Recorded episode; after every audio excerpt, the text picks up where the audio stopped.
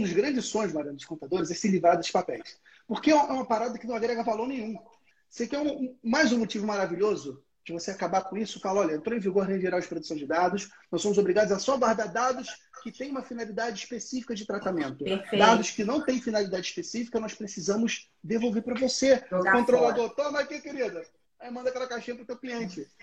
Aquela bomba. Você sabe que a, a, postura que eu defendo do contador, da contadora, é do contador consultor. Mas não só consultor das áreas técnicas da contabilidade. Impostos, folha, contabilidade estrita. Uhum. Não só. O contador que fala de gestão. É o contador que fala de gestão financeira. O contador que fala de planejamento estratégico. Por que não provocar teu cliente sobre a LGPD? A LGPD pode significar para você mais portas abertas, para você se diferenciar. Para a hora que você estiver diante do cliente, você fala, olha, inclusive, você está você tá atento à, à Lei Geral de Proteção de Dados?